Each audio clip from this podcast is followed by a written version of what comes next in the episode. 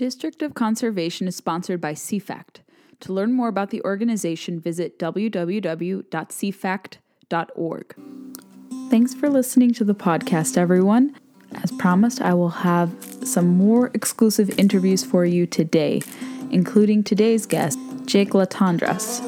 Jake is the owner of LaTondress Media Collective. He also is the owner of Town Pump Restaurant in Fort Collins, and he also manages and is the owner and operator of a hunting outfit called Prairie Rock Outfitters. I first met Jake, and I'll explain this in the interview, about 6 years ago in person. We were actually randomly sitting next to each other at the Golden Moose Awards hosted by the Outdoor Sportsman Group at SHOT Show, and we had first connected on social media with the help of Kara Harper, who was mentored by Jake, and I've kept in touch with Jake ever since. We follow each other closely on social media. He is a really creative video storyteller. He's been in the business for a long time, and you're going to hear about his story. You're going to hear about some of his work, some of the challenges and setbacks he's had due to COVID, to his business, and also a non-industry related business, one of the oldest pubs and bars in Colorado and Fort Collins, as I mentioned earlier, and some current events I think that you'll find his take to be interesting on. So here is my interview with Jake LaTondras. Check it out and let me know what you think. I am joined by Jake LaTondras, a longtime industry contact and friend that I've had, and someone who kind of has a pulse on all things video, media, business. And we're going to catch up and we're going to talk about some things that are kind of on his mind relating to a multitude of subjects. So Jake, thank you so much for joining. How are things going for you in Colorado? Oh, it's going better. Like, you know, we talked about earlier, I feel like we're climbing out of a hole.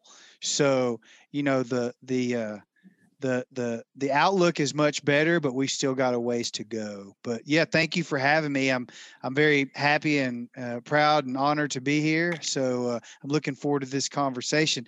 This is going to be a little bit different than the normal podcast that I'm used to because of the content that you put out, which you know, I commend you on, because I think it's it's necessary, particularly in today's day and age of politics and government policies and all those things that needs to be talked about and heard. And while, you know, we're not always constantly watching the news about policies that we're familiar with, you bring a lot of those things to light. And I noticed a lot of people were following you when you tapped into the South Dakota governor's life and her way of you know, developing policies, and I was very proud of that because my dad's from South Dakota. So thank you very much and congratulations. Oh, thank you. Yeah, that was a real honor. Her staff is really professional, and she's been under some heat recently, but I think she'll come through with it. I think it's just some people in our political side who are, I think, excoriating her a little too much. And I think all will be resolved and she'll still have a political future. But no, she really is a nice person. And I think some of the media portrayals of her from both the right and the left are a little bit exaggerated from there. So yeah, no, that was a really big honor. And I really loved going to the roundup, the Buffalo roundup. That was so unique. I had never seen anything like it. And it was really cool to do that and to learn like how to film on a moving vehicle and having like audio errors. So it was a good learning experience, good opportunity. And so far that video has actually been one of my best performing on YouTube ever. So that was really cool to have that and to speak with her. She maybe wants to revisit again. So we'll see what happens in that respect. But thank you, Jake, for paying attention to that and kind of for your mentioning of just keeping, you know, an eye on these different issues. And I don't do it to get approval. I think oftentimes I subject myself to criticism more when I'm, you know, covering these policies. And I think in the sporting, and not so much the sporting, but sometimes in the conservation community, it doesn't sit well with people. They say, well, you're not articulating the right things. You're kind of biased in a certain way. And I'm like, how am I biased if I'm kind of counteracting what the prevailing attitudes in environmentalism and conservation is? But, you know, we try to do a good job here, and I have great backers and supporters and my sponsors.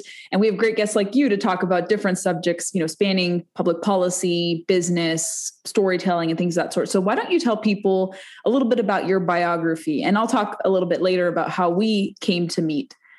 Sure. Yeah. So I'm a multimedia producer in the outdoor industry, have been for 22 years now.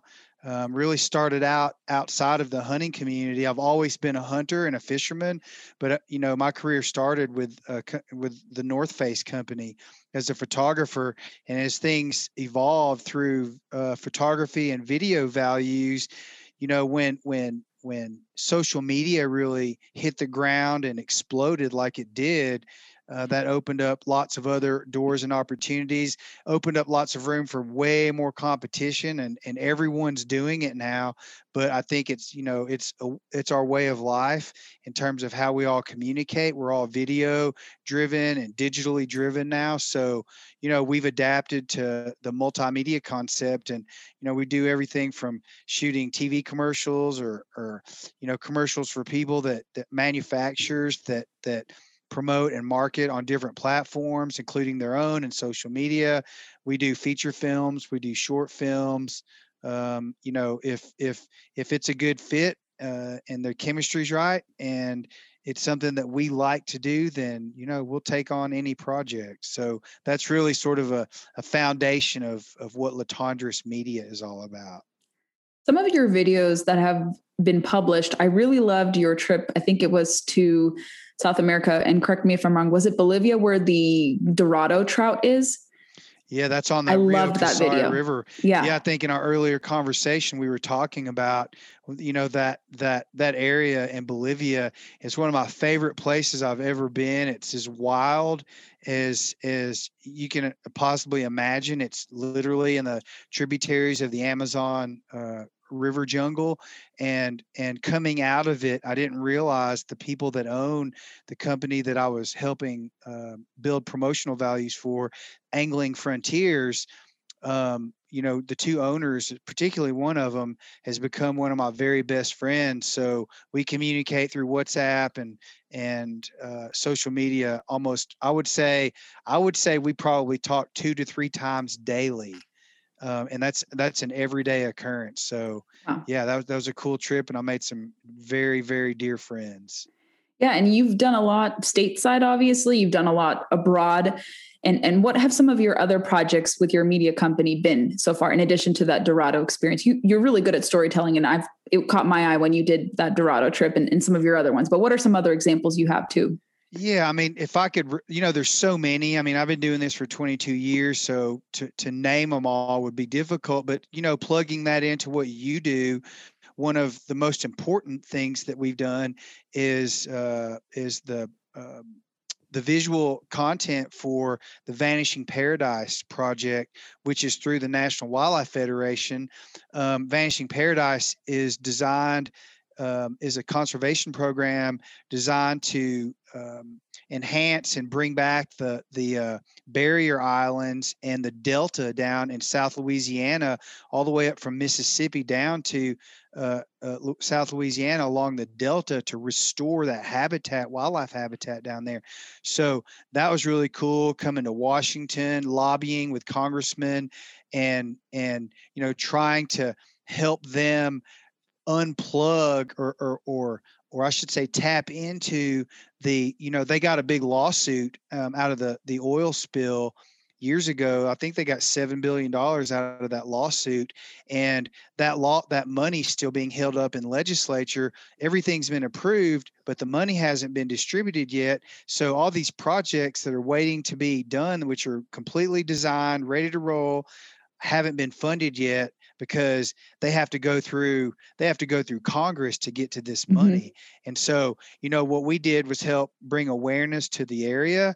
We helped bring awareness to the project. We helped bring awareness to the problem and and why the problem exists, how long it's been in existence, and what the ramifications are of the problem, which is, you know, which was most visually seen and felt, emotionally felt through the the Katrina hurricane in New Orleans years ago.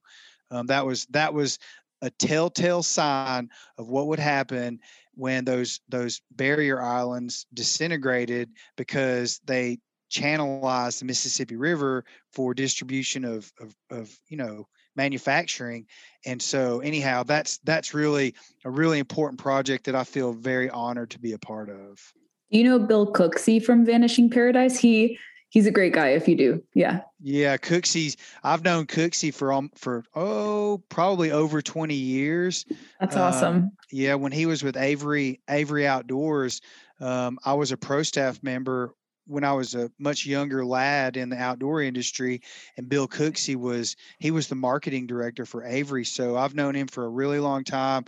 We work very closely together. I just talked to Bill yesterday, and they picked the right person to spearhead that project for sure. He's a great guy. Mm-hmm. And very good communicator. Yes, absolutely. I first met him when he did a flyover. Maybe you were at this flyover, but I didn't get to connect with you when you were here. But another friend of mine from Florida who knows Bill, Travis Thompson, and we all met for coffee at the Reagan Center. I think maybe that was the same flyover. I'm not too sure, but no, he's a repository of info. I've had him on the podcast. He knows his stuff. He's really well equipped to be in that role. And I know one other person at National Wildlife Federation, David Wilms, who actually helped me gut my white-tailed doe from Wyoming. So he's really nice too. And he runs the Your Mountain podcast too. So there are some good people in the organization. I mean, I think one of the most important things that came out of that was the National Wildlife Federation, began tapping into more conservative group of people and using mm-hmm. sportsmen, because they did realize even, those on the left at the National Wildlife Federation realized where the funding was coming from for wildlife mm-hmm. conservation. So instead of fighting it and arguing and bickering over it, they decided to collaborate with sportsmen, which I felt like was a very bold yet honest position to take, because that could have created some political issues for them and perhaps some backlash for them, but mm-hmm. it didn't, because they did it the right way and they picked the right people. So that was a really good, that was a really good combination of bringing people together to help resolve an issue that means more to all of us than people realize.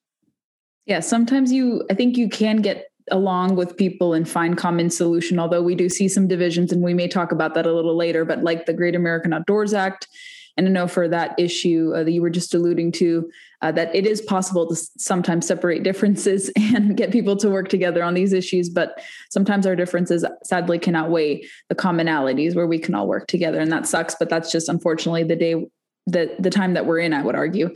But when we first met, I think it was 6 years ago, we met through Kara Holland, who is now Kara Harper.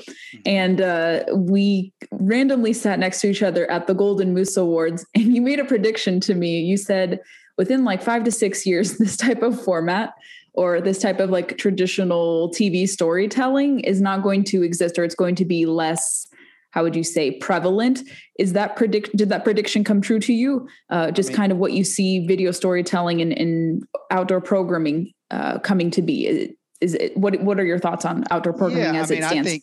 I think there's really two platforms now, and you can divide them into television and social media, and they're both visual. They both, have the same effect on people, but there are so many more people on social media platforms, like all the ones that we know of, Twitter, Facebook, Instagram, and you got to throw YouTube in there as well, because YouTube is really probably the most visually connected platform on planet Earth right now in terms of mm-hmm. true video, platform for tutorials, for educational pieces, for political purposes, for entertainment, all those things. YouTube is massive.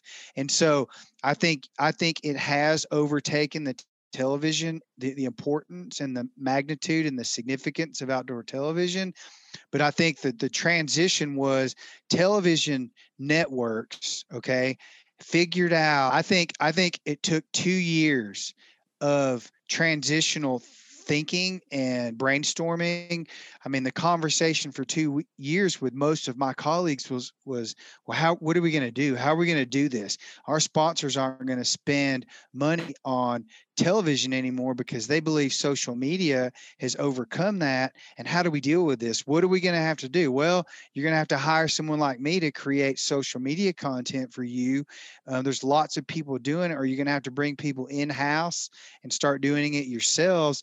And what really happened was sponsors started, they saw the importance of television, which there still is a very important factor, underneath the television platform. And there's also a more important factor for social media. So what sponsors did was they started demanding, we're going to give you these sponsorship dollars like we have been, but you need to make a bigger presence on social media. Then the talent and the producers were saying, okay, well, if we're going to have to double up on our work because we've got contracts with on social media platforms because it pulls viewership away from them, then you're going to have to pay us more in sponsorship to create more content for social media. Okay, so what are we going to do here? And I think there was a stalemate for at least a year on people changing sponsors and losing money and then figuring out how to pick up new sponsors. And so now I think we're in that, we're well within that transition, and it's working out better for everybody now. Yeah, you see a lot of people create content on social media for sure. And going back to YouTube, that is probably one of the most challenging platforms to grow. But I have seen quite a bit of growth personally on mine. I have over 1,400 followers now, and I'm very close to hitting the 4,000 watch hours. I have less than 600 or less than 700 now, which is nice. To monetize. Yeah, to monetize. But yeah. I don't really care about making money from it, but it's just... would be nice to have that, to kind of use as a bargaining chip to people and be like, well, I can get you guys all these great views and different consumers and watchers to come. And I just want to have that assurance so I don't have to work over and over again, but I'm really close to that benchmark. But it is true. You said it's probably one of the more accessible platforms, flaws and all, I think. And if you're able to configure SEO on YouTube, you're going to be able to do fine there. And as long as you're not doing anything super inflammatory, I think you'll be okay. And you can do political, you can do conservation content, storytelling. It just matters how you phrase stuff, but it does offer a lot of conversation, I think, with individuals. And it does help people open up to the outdoors. I've seen my fishing videos get a lot of engagement because it's kind of how to, it's longer form content. I explain different tips, I explain different resources. And so I think learning to do that when you're often told you have to do smaller segmented clips, trying to create 10-minute videos can be tedious, and you're like, oh, I don't want to hear myself talking, or I don't want to have all this different B-roll footage.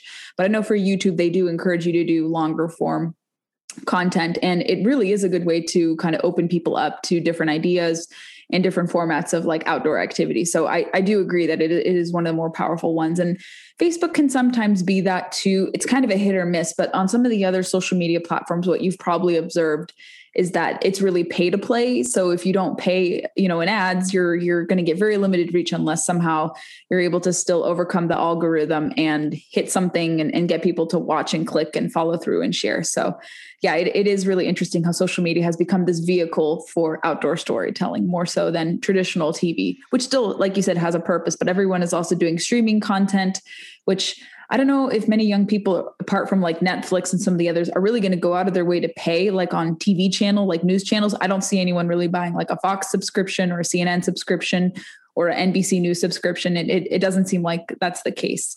You have access to that in so many places. You don't even need, I rarely turn my television on. I still pay for DirecTV, but I rarely turn it on. I'm a visual person and I am on my phone a lot. For lots of different reasons. Almost 95% of the time it's for business, but I just think there's so much information out there. And, taking a step back and to what you said earlier, I want to touch on public criticism, because at the end of the day, it's easy to be a keyboard warrior. You know, when you're watching content and you make a critical judgment about someone because of what you just watched, it's easy for you to be, you know, tough behind your keyboard, or at least you know, verbal about it, openly verbal about it. You can say whatever you want. No one's going to show up at your front doorstep and do anything to you because you're hiding. And at the same time, I believe that, you know, all the things that we've gone through, particularly the past 12 or 13 months, has made us even more critical, and it's created more division. And even within our own, you know, brotherhood or brethren or cultures, there's more division because we're splitting hairs now in views, and there's lots of hybridization going on between, you know, fence jumping and in the political arena, that it's very difficult to say, you know, you have to be brave, and you have to be, you have to have thick skin, and you have to be ready. You have to be in the state of readiness all the time, because everything that you say can be criticized, and probably will be criticized by someone. Most likely half the people that are watching what you're saying are going to be critical. You go back and look at your YouTube videos. I'll look at mine, and some of them that I have almost 1 million views on, there's going to be, you know, 80% thumbs up. And then there's like 20% of the people thumbs down. You go through your comments, you know, there's 20% of the people that are on there criticizing hunting. They're anti-hunters, they're bashing it, they're anti-gun owners, all these things. And at one time, if you remember, it was hard to swallow that stuff. You wanted to get it. You wanted to fight for your cause, because these people, these keyboard warriors, were very vocal and very direct and brutally honest about their opinions on what you were doing, and you wanted to fight over it. But now, think about us going through all this transition. It's like it beads like you know. It just runs right over your back and over your head, because you don't even pay attention to it anymore, you know? Yeah. And the opposite can be true too. I think sometimes hunters can be their own worst enemies. I was sharing with you beforehand, kind of the, let's say, communications war that we're seeing now between, should you be for hunter recruitment? Should you be against hunter recruitment? And I'm like, this circle firing squad, I've seen this in different sectors, politics, business, now hunting, it's starting to creep in the outdoor industry, sadly. And it seems like you can't win on any situations, but I actually agree that you should have hunting recruitment. I'm the product of hunting recruitment. I mean, I was already plugged into the outdoor industry because I fish. I've been fishing for much of my life, so I wasn't opposed to it. I like the principle of eating organic free-range meat. I've always been exposed to different cuts of meat coming from Eastern Europe, having that family background. So I was already ingrained into the culture. And other people are not so lucky to have friends who do this, to have friends who work in shooting sports, or to be plugged into this. And for me, when I see that type of article, it was from a Meat Eater writer. I think it was Stephen Ranello's brother.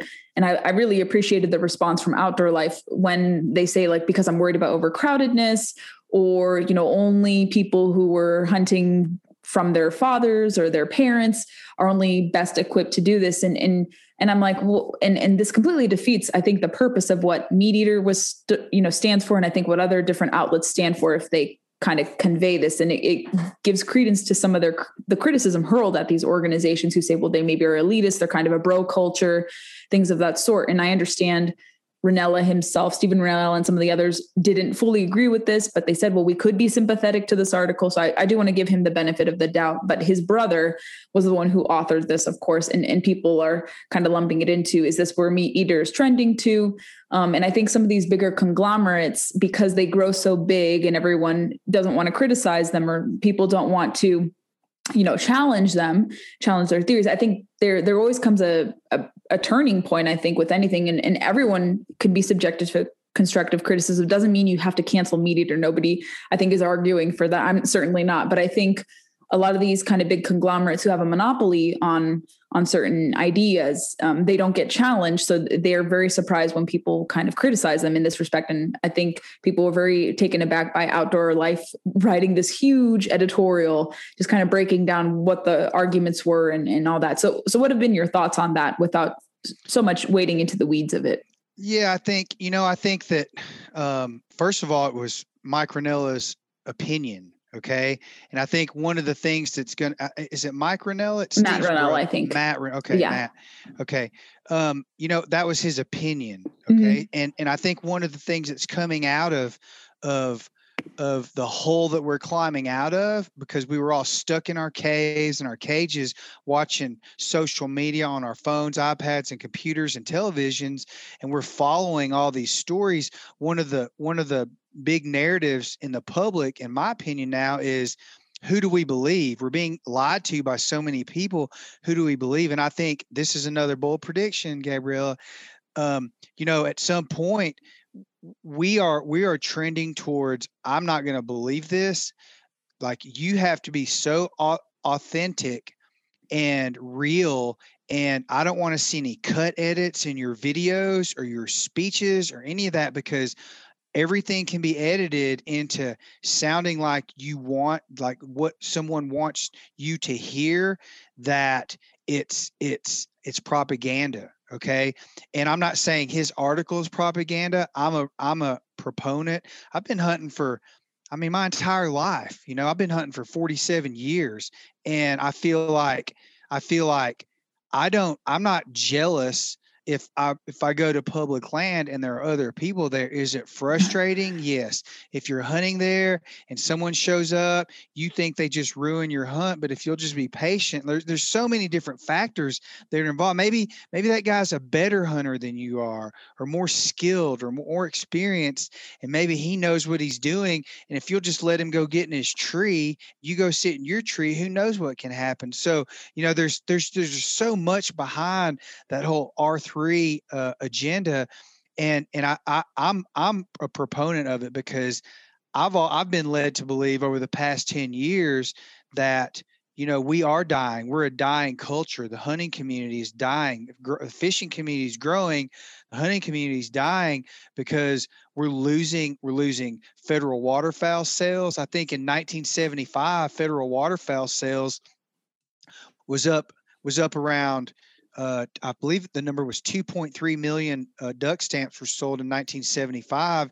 And then in 2017, 2018, the numbers were down to 850,000. So you're talking about, a 60% loss in either recruitment or people that did hunt waterfowl that weren't buying those duck stamps. Uh-oh, your electricity just came back on. No, it's all good. Go ahead.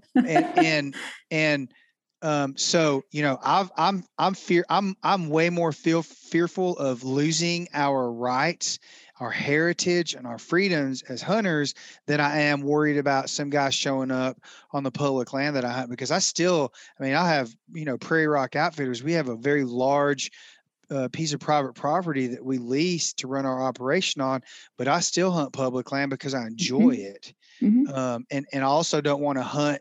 I don't always want to hunt, animals that we're providing wildlife management and conservation for the hunters that are paying to come hunt with us. So there's a balance there. So, again, I'm going to go back and reiterate this. I believe in balance. I believe in the recruitment of hunters, new hunters.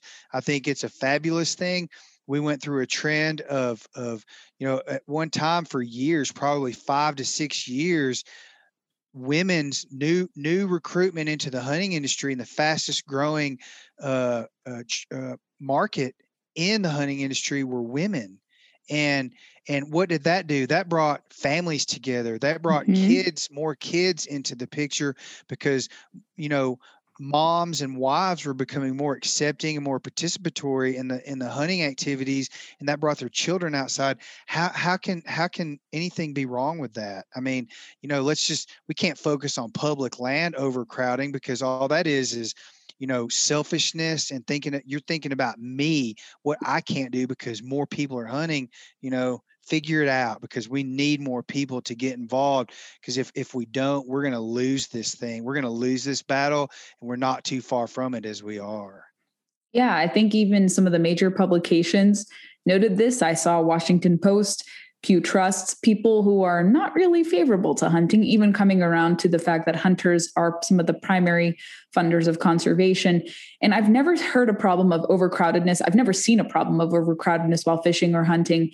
And I think that's a terrible assumption to have if you think, well, it's going to lead to overcrowding. Aren't public lands supposed to be for the enjoyment of everyone? It doesn't mean there's going to be hundreds of thousands of people on a parcel of land. Like, I went hiking at Shenandoah National Park. It was crowded and it was 4th of July. It was a holiday, but I wasn't offended that there were many people there. We all were able to step aside, like make room for people to go through the different trails. Like, it was very easy to do. If people are able to interact, you can make certain adjustments. You can accommodate each other very well. And I think that that type of attitude, you know, kind of this elitist attitude, like they always complain, well, you can't criticize public land purists because we're for the public, no questions asked. And I think sometimes when you see that, they obviously chew out people who do private land. And I think you should do everything, all of the above. I'm in full agreement. You have to have balanced use.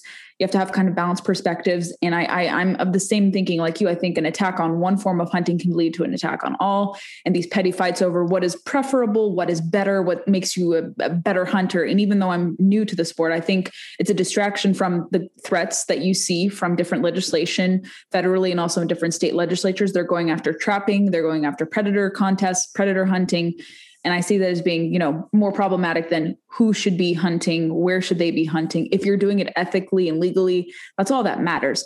And I really hate that some of these organs out there do this and they create this division. And it, like I said, it's not reflective of Meat Eater at large, but some individuals who may subscribe to their philosophy or some people who are public land purists may do that. But I think it doesn't matter how you hunt, just do it ethically, bring people into the fold, and just continue the heritage, especially out in urban areas. I think there's still a lot of education that needs to be done here. I live in Washington, D.C. It's a pretty hunting-friendly climate, but you still encounter a lot of obstacles and a lot of resistance because you have the animal rights activist groups, you have the NRDC, you have all these environmental groups who don't like hunting, and they're still very powerful. They still don't pay attention to different things. So I think in the cities, you have a lot of arguing and convincing to do. And I think there's a lot of opportunities to get people to support hunting, even in a city. I think that's what people miss. But yeah, these distractions over what is better, what makes you a better hunter. You have to have this equipment, this gear, to be exactly like us. I think it's very, very bad. I don't know. I could say it more eloquently, but to me, I just think we waste so much time on the little battles when you have to worry about attacks on gun rights or certain firearms. And why don't you speak to that? Because I know, although you do filmmaking, you do care about what happens with different legislation and you run a business. So it obviously impacts you, how you are able to function with just these different challenges. But what are your thoughts on kind of, can you focus on, you know, habitat restoration and also preserving rights to hunt and fish, which are state amendments? It's not enshrined in the federal constitution, but different states have those. So people forget that hunting is not simply a privilege. In many states, it's actually a right in many different state constitutions. And also, can you also juggle support for Second Amendment advocacy? Yeah, so this is a really important topic for me because to me, okay, at the end of the day, this starts and ends with the Second Amendment because, you know, you can hunt with different types of weapons, but as the Second Amendment, you know, gets negotiated, those types of weapons, some types of weapons may go away. So it's, to me, it starts with the Second Amendment. Second of all, you know, this argument, this petty debate about who's better or what's better, this and that has been going on for eons. Like, I remember when fly fishermen had a bias against bait or bass fishermen that used bait. Yeah, casters. Spin and bait. Mm-hmm. And then bait casters and spinner rod users had something, and artificial lure anglers had something against live bait users. That was cheating, you know, and it just goes on and on. Bow hunters had an issue with gun hunters, you know, rifle hunters had, or muzzleloader hunters had issues with high powered long distance rifle users. You know, traditional bow hunters had something against compound high-tech bow users, and then compound bow users had something against what do you call it? Had something against crossbows, high-tech crossbows. And so, you know, this debate has been going on and on for years. People like Mark Drury and Ted Nugent, you know, that are very visible and highly respected individuals in our culture have spoken about this many times. And in fact, if you see it in their content, you know, they use different types of equipment, not only to please their sponsors, but to reach out and touch all the people that do different, that hunt in different ways. Because at the end of the day, who cares how someone else does it? You know, if you're criticizing someone for it, it's your own ego telling you, convincing yourself that you think you're better than them because you do it a different way than they do. And you believe the way you're doing it is a better way, which it isn't true at all. I mean, you had to go through the stepping stones to get to a place to where you feel like you're polished, experienced, and good at what you do, but you didn't just drop out of the womb, you know, being some elite hunter at an extremely high level. You had to start somewhere, and you didn't know how to shoot a gun the first time you picked one up either. Not you. I'm talking about the generally, public. Yeah. Mm-hmm. So, you know, my opinion is that the battles, you got to pick and choose your battles. We're fighting over the wrong things. We're not, you know, adhering to the concept of unity, which is something we really need to do. And I know this is cliche, and we've, you know, this, you can listen to this all day long. You call it rhetoric or redundancy or whatever it is, but at the end of the day, it's the truth. We all do have to stick together. And again, this circles back around to the Second Amendment, because that's where this starts and end. We're all in favor. All of us hunters are in favor. We're Second Amendment advocates, and a lot of us put our voting foundation on that one policy, and that is what's we're unswayable, if that's even a word, in the way we think, because the Second Amendment is so important to us. So, you know, that's really where I stand. I'm all about educating people. I use my platforms to help people, to get the word out. And again, I'm going back to authenticity. I think, you know, if you're going to be a part of this, just be authentic and real. That way, everyone can see how it's supposed to be done. And, you know, leaders in our culture are teaching young people how to do things. So we need to focus on teaching them how to do it the right way. And again, I go back to our heritage, because I'm not looking at this like it's a hobby. It's just something fun to do.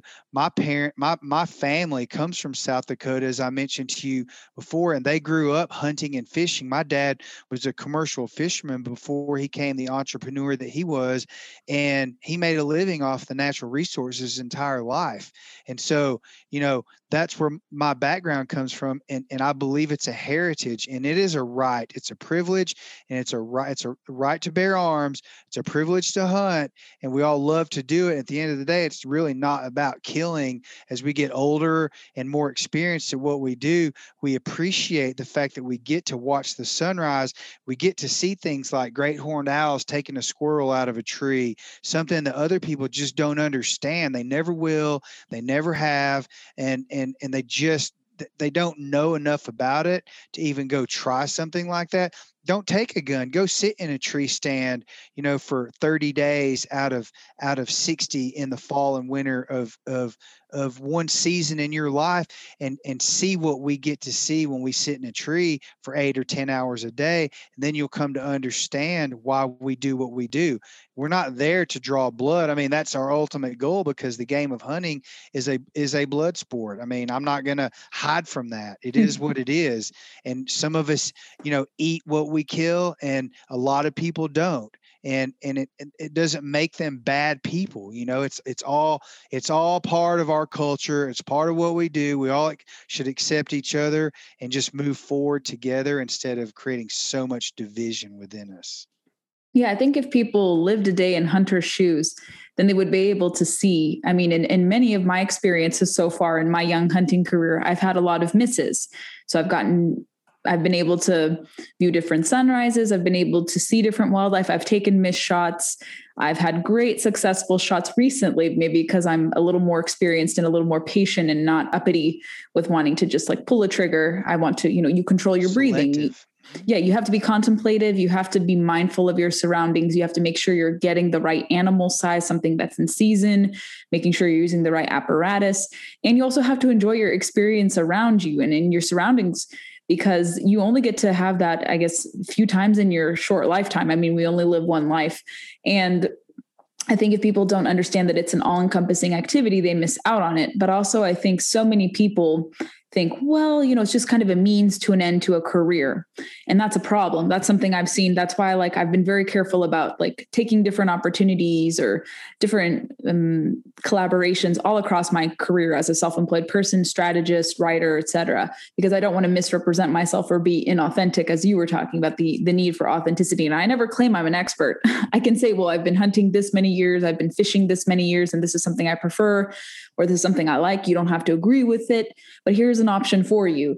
And I'm kind of laissez-faire. Like, I mean, this is in my political philosophy too. I think all of the above, you know, as long as you're not harming anyone, you're not hurting anyone, go for it. And all of the above, kind of like how I view my energy policy, you know, of more options, more means for people to explore and be captivated by nature, because we're not all wired the same. I think we all have different interests. I mean, people have different hunting preferences. They have different fishing preferences. So it's all about preference. And as long as you just follow the rules and you're a good steward of the land and a good conservationist, you'll be fine. And you can succeed and you can empathize, even if you don't necessarily pull the trigger and go and do these activities. I agree. And just be kind, man. I mean, if you run into someone that's not as skilled or experienced as you are, help them out, mm-hmm. teach them something, because you're going to gain so much more respect from a person by giving back and educating. And I want to touch on that, because you said something about, you know, making a living or monetizing what we do in the outdoor industry. I've been doing it for 22 years now, and I'm not ashamed of it. I'm not mm-hmm. going to run from it. It's not a bad thing. No, it's not. I'm an outdoor, I'm a guide, a hunting and fishing guide. I write, I take photos, I capitalize on everything that's been given to me. I don't know how to do anything else, to be honest with you. You know, I just do what I do, because that's how I was raised and that's how I grew up. So I'm not going to run from the fact that I make a living in the outdoors. But the key, in my opinion, is to give back. You can give back in a variety of ways. You can help educate young people. You can create content that's good for the sport, that's good for the culture, that's recruitable, that's marketable, that's authentic, all those things. Just give something back so you left it better than it was when you walked in the front door. Mm-hmm. And I think if you do that, you don't have to feel guilty about making money, monetizing on a YouTube page or selling, you know, ad space to a sponsor, as long as you're doing it. And people are way smarter now with visual content than they ever have been. And that's where a lot of the criticism comes from. You know, one person might get jacked and criticized for something because another person did something that gave everyone else a bad reputation or a bad name, or it categorizes or genres different things at different levels, and all of a sudden an innocent person is associated to something that's not so innocent because they're doing similar things. And I think you have to be really careful with your criticism, because not everyone's doing it for the same reasons. And we just have to be careful. But again, you know, I'm pretty candid and open about my opinions. I'm trying to be more careful because I don't want to hurt our culture. So I am much more careful about where I step. I don't want to step into a pile of poop or on a landmine. and I think that's important. But at the same time, I don't want to be so selective with my hearing or my voice that I come across as being disauthentic, because I don't think that's, for me, I don't think that's the right way to go. If you ask me my opinion, I'm going to tell you my opinion. Mm-hmm. If you don't like it, that's your problem, not mine. Yeah, it's just a thing about being judicious, I think, with how you have different ammunition for attacking an issue or commenting on something. Like, I'm not going to attack someone personally or criticize something bizarrely if I don't feel the need to. And I don't do that. I'm not a keyboard warrior. I don't like to go to people's things and say, you suck because you vote this way, or you suck because you hunt or fish this way. I think that's really terrible, even with some friends of mine who I disagree with politically, but we're all conservationists. If I see something I like, I comment. If I disagree with something, I just, leave it blank. I let them, shower in their glory, over an issue. If they're passionate about it, it's great. Like, that's the beauty of tolerance and accepting difference of opinion. But when you can agree with something, you can shower praise, I think, rather than kind of just attack people. And like I said, it goes back to being just judicious and very prudent with what you put out there. So I think it's so important that, paying it forward, being positive when necessary, and being just nice. I don't know why being nice is so hard to do nowadays. It just blows my mind how mean people are. Yeah. It's unbelievable. Cause, and again, the word hypocrisy has been thrown around a lot in the past 12 months, based on what we've seen happen politically.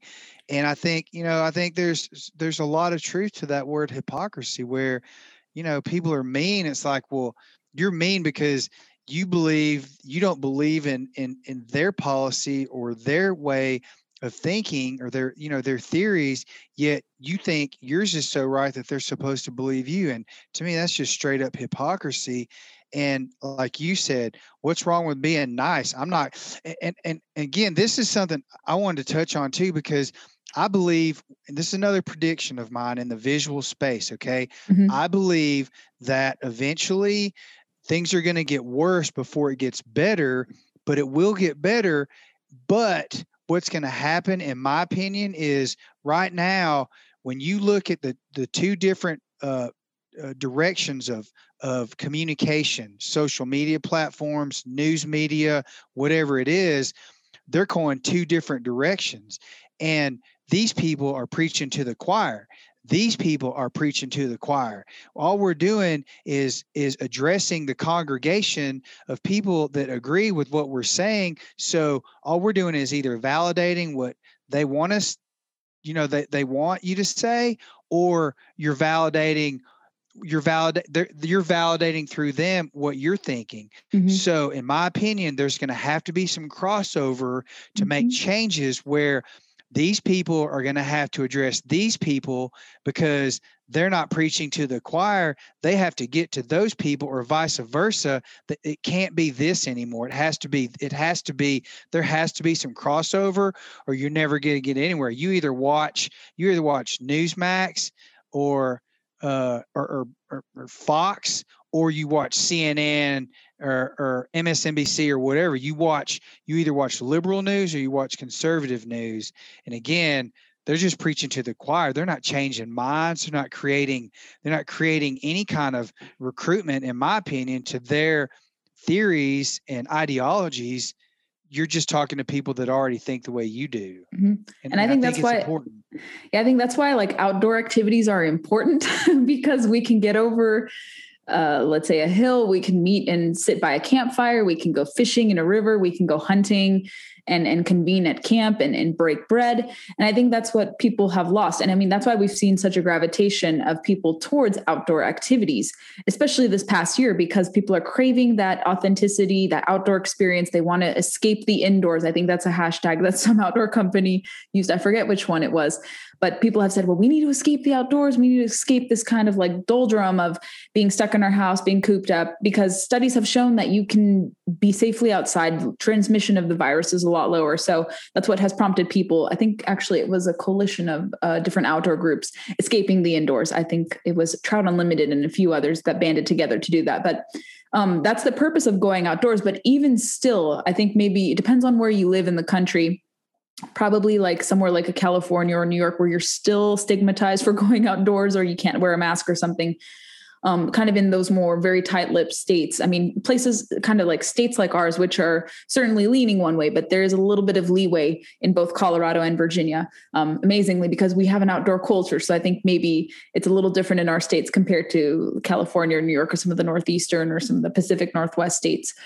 But I think, yeah, breaking bread and going outdoors, that's what these activities are supposed to be. And the fact that so many people forget that especially in wake of a pandemic or political divisions. I mean, that's going to be hard. Like I'm as politically conservative as they come, you know this, and I know you are too, but I welcome anyone. Like I spoke to a filmmaker who I have no doubt leans to the left. We had a great conversation about his new Discovery Channel program. And I think you can have your personally held views and not be a jerk about it. And I try to be that way. Like, I don't want to proselytize to people. Like, you have to vote my way or you have to think like I do. But if you can hear me out, like that's okay too. But I think when you talk about true conservation on a podcast like mine, it's not like a political conservative viewpoint. I think even people in the middle, people on the left, even adhere to balanced use. They adhere to true conservation, hunting as a conservation means, et cetera. So it's not supposed to be, you know, politically this, but many people who are conservative do believe in true conservation efforts versus preservationist environmentalism or preservationist ethos. But I think, I mean, that's why we have to get outdoors, why we have to escape the indoors and meet and convene and break bread and, you know, get people out of their comfort zone. And I think that's a good way of getting people, even people who agree with you. I think I've had a lot of friends who are very opposed to going outdoors. And I was able to crack a little bit at the shell, teaching them how to fish, teaching them how to go striped bass fishing or cat fishing in a local pond or something. So it's just peeling away the layers, I think, slowly but surely in people in your camp or people outside of your camp, and just teaching them about the outdoors. And I think that's we were talking about how it unifies people. I think it is one of the few things, but you even can get these stupid divisions in the outdoors because people want to insert their views one over the other. And that doesn't help us either. I think with trying to get more people outdoors, trying to get people to enjoy. And this country is so vast where if you all congregate in an area, like if a lot of people congregate, it's not going to depress something. I think we often hear people say, well, we don't want ATVs or we don't want this, or we think too much footwork in this area is going to be problematic. But I think people can control, you know, foot traffic easily. You can, like I said, if you're on a hiking trail, you can easily manage and make room for people. I don't think everything has to be viewed as like, oh, all human activity is terrible on a parcel of land. I think that's problematic. And it just makes it so, well, if you only hike my way, or if you only do things my way, that's the only reason why you should be allowed access on a place. And I think that's a very bad philosophy to have. I mean, if you don't like it, you know, move to Mongolia. You know, there's 4 million people in a country that's bigger than the United States. You know, I mean, you can isolate yourself if you live in an area that's, you know, again, this goes back to politics and different divisions and whatnot, or talking about states like Colorado or Washington or Oregon or California. I still believe there's a great contingency of conservatives in all those states. You know, the issue is population density. There may be, you know, 10,000 more people that live in suburbia or urbanized areas than there are that live out in the vast countryside that live out there for a reason. And again, you know, I mean, this is a dog chasing his own tail, because we could talk about this forever, about all kinds of different issues and policies. And at the end of the day, if you could take a middle guy, okay, you take a person in the middle and talk to someone on your right and find things that you don't agree about, like bow hunting with a stick and string versus a high-tech, you know, compound bow or a rifle. Or you could take a step to the left and find things that you do agree about, whether it's you know, in the Department of Ecology or educate something. There's something there that you can relate to if you just look for it. And again, you know, I'm not taking sides. I just think, you know, when it comes to politics and ideologies and theories, you can argue with someone, you can argue with your best friend about it, or you can come to terms with something with someone you just met on an airplane. Right. If you know, the key is just be nice, man. You don't have to hurt someone because they think differently than you do. Right. And I think that's what people have preconceived notions about. If you think one way, you're hateful. And I mean, that's what I always got in politics. It's not really germane to the podcast, but I think people are surprised, like, wow, you're a conservative and you're nice. And it's like, I didn't know this. I'm like, well, I think you watch a little bit too much news to think that all people are mean. And I've had to step away from kind of polarization, even in my own work, because I don't want to put out super inflammatory content. I've learned to kind of tone down certain things. And I try to be even keeled when it comes to hunting and fishing content too. I mean, I'm an avid defender of some of the big game hunting, which is not really popular among some people, but I try to push it and educate people about it because I think it's important. It's important component to the conservation model that we have in this country. And if you don't manage certain species, they're going to be very disastrous and very aggressive towards species in their own camp. I mean, with bears, if you don't control bears, it's going to harm other bears, ungulate species and things of that sort. So I try to, get people to think. I think critical thinking is lacking, and it certainly creeps into the outdoor industry too, I think. But I want to talk actually more so about something a little unrelated, but you have a business, and I know you were really hard hit in addition to your media company, but talk about your business in Colorado, your restaurant. What is that? And what have been the effects of being a business owner? Yeah. So I own a bar. It's called the Town Pump. It was established in 1909. It's one of the oldest bars in the state of Colorado. It's a very traditional old Western saloon. If we didn't have televisions and bumper stickers hanging on the wall, you'd walk into a place that you'd see on a Clint Eastwood spaghetti Western or something. It's an old Western bar, and they just don't make bars like that anymore. It's very traditional. It was very blue collar at one time. Fort Collins has morphed into a different city because of the population density and the number of people, the reasons why people are moving to Colorado, and particularly a town like Fort Collins. So it's changed a lot in terms of the contingency of people that come in there. But we were hit hard. I mean, the Governor Polis of Colorado, he's a Democratic governor. I think he's probably one of the more balanced Democrats in, as far as governors go in the 50 states. I don't always agree with all of his policies because I lean right, but I do think he's been pretty fair with all this, within reason and without getting into a whole nother realm of disagreements politically. For months, it was his decision, and he shut down the entire state, all the bars, restaurants, fitness centers, all those things that, congregated people. And one of the arguments that we had as bar and restaurant owners, we were shut down for 60 days with no business at all. We had to lock our doors. We couldn't allow anyone inside of our establishments.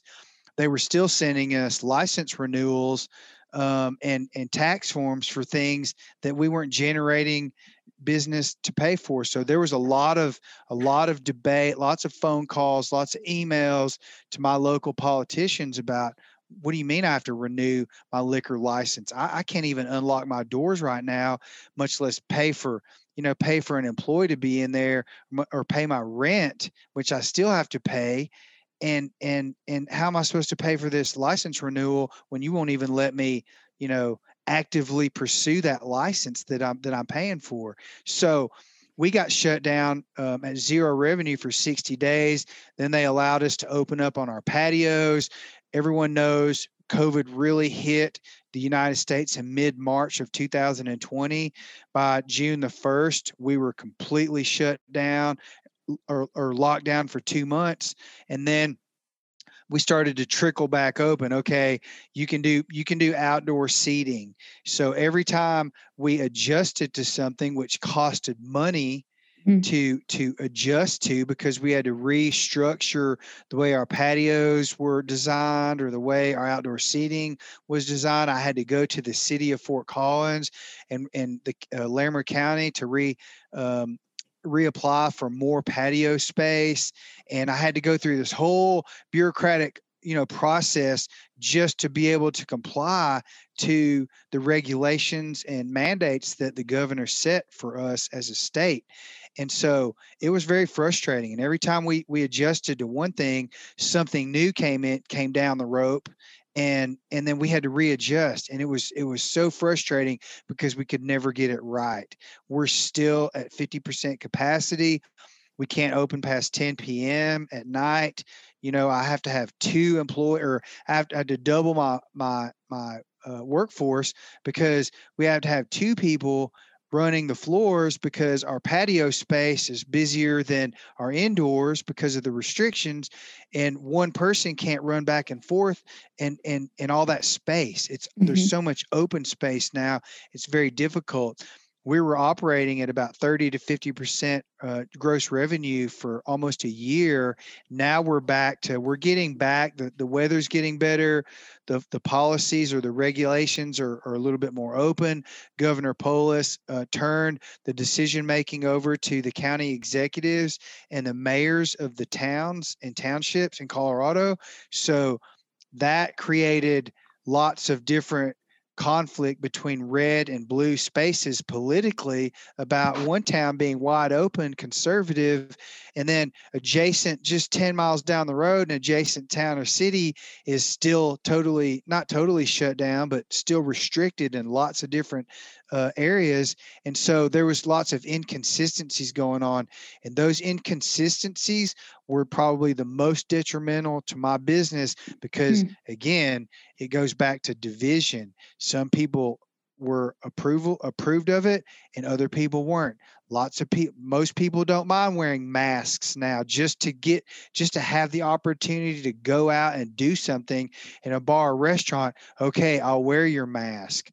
But you know, again, there was inconsistencies about how it was regulated. And I think that was the most frustrating thing. And that kept a lot of people inside. But, you know, again, as these other states open back up, they're providing evidence that it's okay to go outside now. And mm-hmm. It's okay to go to a restaurant, you know, and again, one of the arguments that we had as restaurant bar owners was, how can you shut us down 100% and allow Walmart and these big box stores, even Home Depot, Lowe's, Walmart, you're calling them essential because they're selling food.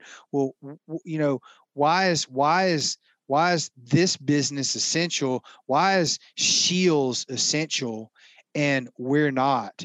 Is all I have to do sell food? Restaurants sell food. You're saying Walmart, super Walmarts are essential because they sell groceries. We sell food too. Like what's, you know, where do you draw the line there? So in a long roundabout way, I hope I wasn't too long winded about this, but you know, to answer your question, it affected us dramatically. It still is. And we're climbing out of the hole, but we can't climb fast enough because the hole was so deep during the heart and the soul of this COVID, this pandemic, and all the things that came along with it. It's going to take its toll on us for quite a while. I do know people in Tennessee and East Tennessee and Knoxville where they have two mayors. They have a county mayor and they have a city mayor. And their county mayor overrides the city mayor, and the county mayor is conservative. The city mayor is liberal, and the county mayor overrode the city mayor and said, "We're going wide open. You can take your signs down, you can take your masks off, you can take your social distancing guidelines away. We're going to operate at 100% wide open." And my friend Archer Bagley, who owns Archer's Barbecue, he owns, I think, 4 different location barbecue restaurants, and he opened a new bar restaurant under the same name. He called me yesterday and said they're operating at like 120% gross compared to the same 2 weeks that they're comparing it to in 2019 because people are ready to get outside and they're ready to be humans again. Mm-hmm. Yeah, I can imagine. I mean, it depends on where you live. I think outdoors is healthier all across the board, even pre-COVID. And I would hope people take that to heart. And were you able to get some assistance with like a GoFundMe? Did you ever apply for the Barstool Fund application too? No, and there's a reason why I didn't. You know, we generated, you know, we got $29,000 in the first PPP program. Oh, good. Okay. So that helped us get us through the complete lockdown from April, May, and June. And then after that, we were operating outdoors. So we were really generating about 65 to 70% gross revenue when everything was outdoor seating, social distancing guidelines were in place. We complied to everything. every single guideline that our governor placed on us, we complied to it. We just could not generate the amount of revenue that we needed to operate, you know, at the level that we were. And I haven't gotten a paycheck from my bar since March the 15th of last year. Oh. Yeah. So as fall approached, colder weather, we're in Colorado. We don't live in, we're not Florida. We're not, you know, South Alabama or South Texas. We're Colorado. We have snow. This is the, you know, largest snow skiing hub in the world is Denver, Colorado. And so, you know, we anticipated, what are we going to do in the wintertime? And there was nothing we could do. We don't have enough patio space to generate enough, and people aren't going to come sit in an enclosed area, even on a patio space, when it's 10 degrees outside and it's snowing sideways. So we took a huge hit in December, really November, December, January, and most of February. We took a huge hit in revenue. And so we had to, my last hope and Hail Mary was a GoFundMe project. That was the thing I was most familiar with because I had friends that had experienced it and they had good experiences with GoFundMe. So I went out on a limb. We were about 2 weeks from filing for bankruptcy, almost like totally out of money, completely drained, in the negative, right? Owing people money. If we shut the doors today, we would have owed people money. We didn't have any revenue to be able to pay those debts back, even backlogged rent. So we started GoFundMe. In 7 days, we raised $116,000. Wow.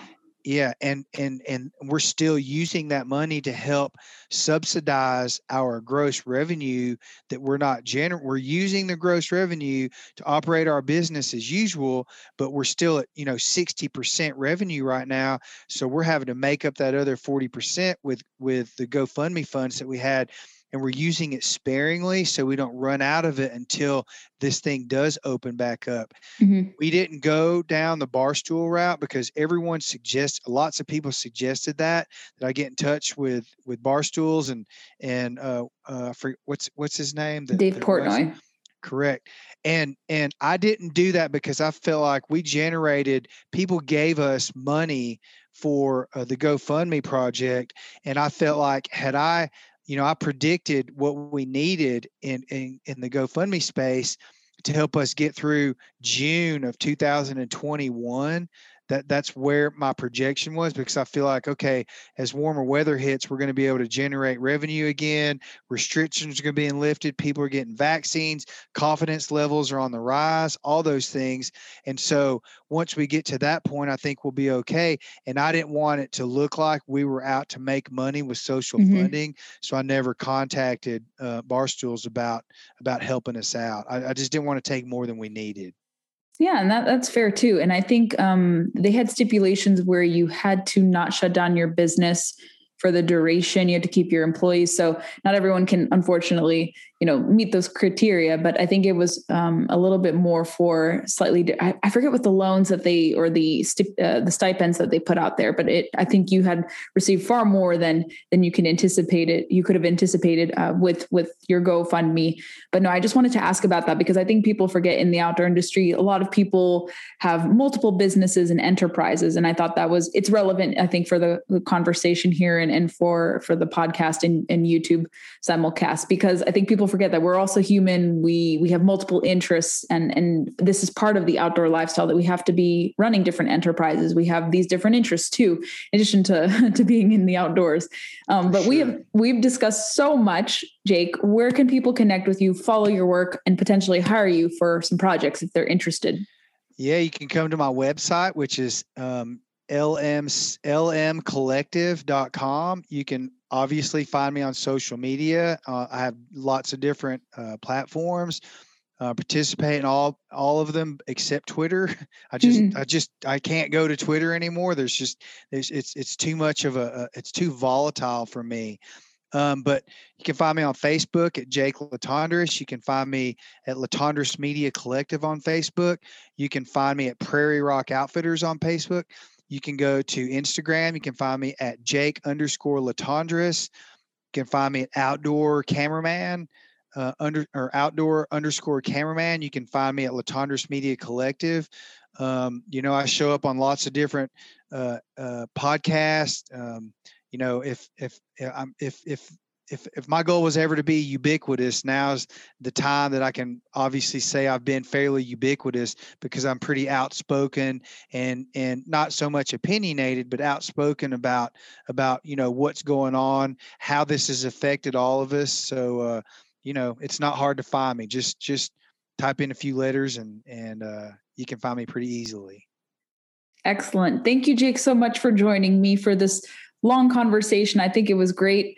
And I think people will learn a lot from you, and we can, I think, revisit again and talk more about video details. But I think following you, I think people will be able to learn more about kind of the scope of your work, what goes into videography. But I think people forget that everyone has a lot of depth and different interests. So I appreciate you sharing your perspective and indulging me on different topics. Well, thank you for having me. I really appreciate you having me on your podcast. And I hope, you know, I hope people do enjoy the conversation. Like he mentioned, he is very approachable on social media. If you have questions about videography, business, things of that sort, he is a great repository of information. He mentioned and name dropped all his different social media accounts.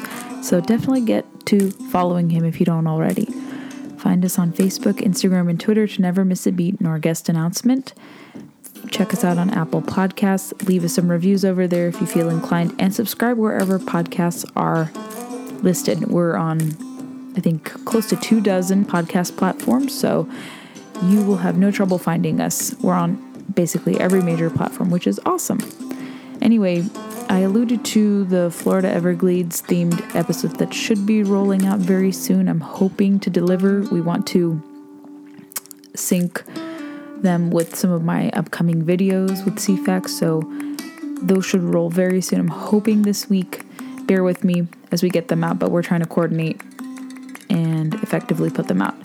Anyway, thanks for listening. Stay tuned for more episodes, monologue discussions, and much more. We will, I think, dive deeper into the debate over hunter recruitment through R3 recruitment and retention reactivation, because it has generated so much controversy on Meat Eater, and then also on and in response in Outdoor Life. So I will weigh in on R3, because I'm not afraid to weigh in on this kind of stuff, since I have met many of the backers of the initiative. I've seen it work firsthand, and we will debunk any misinformation about R3.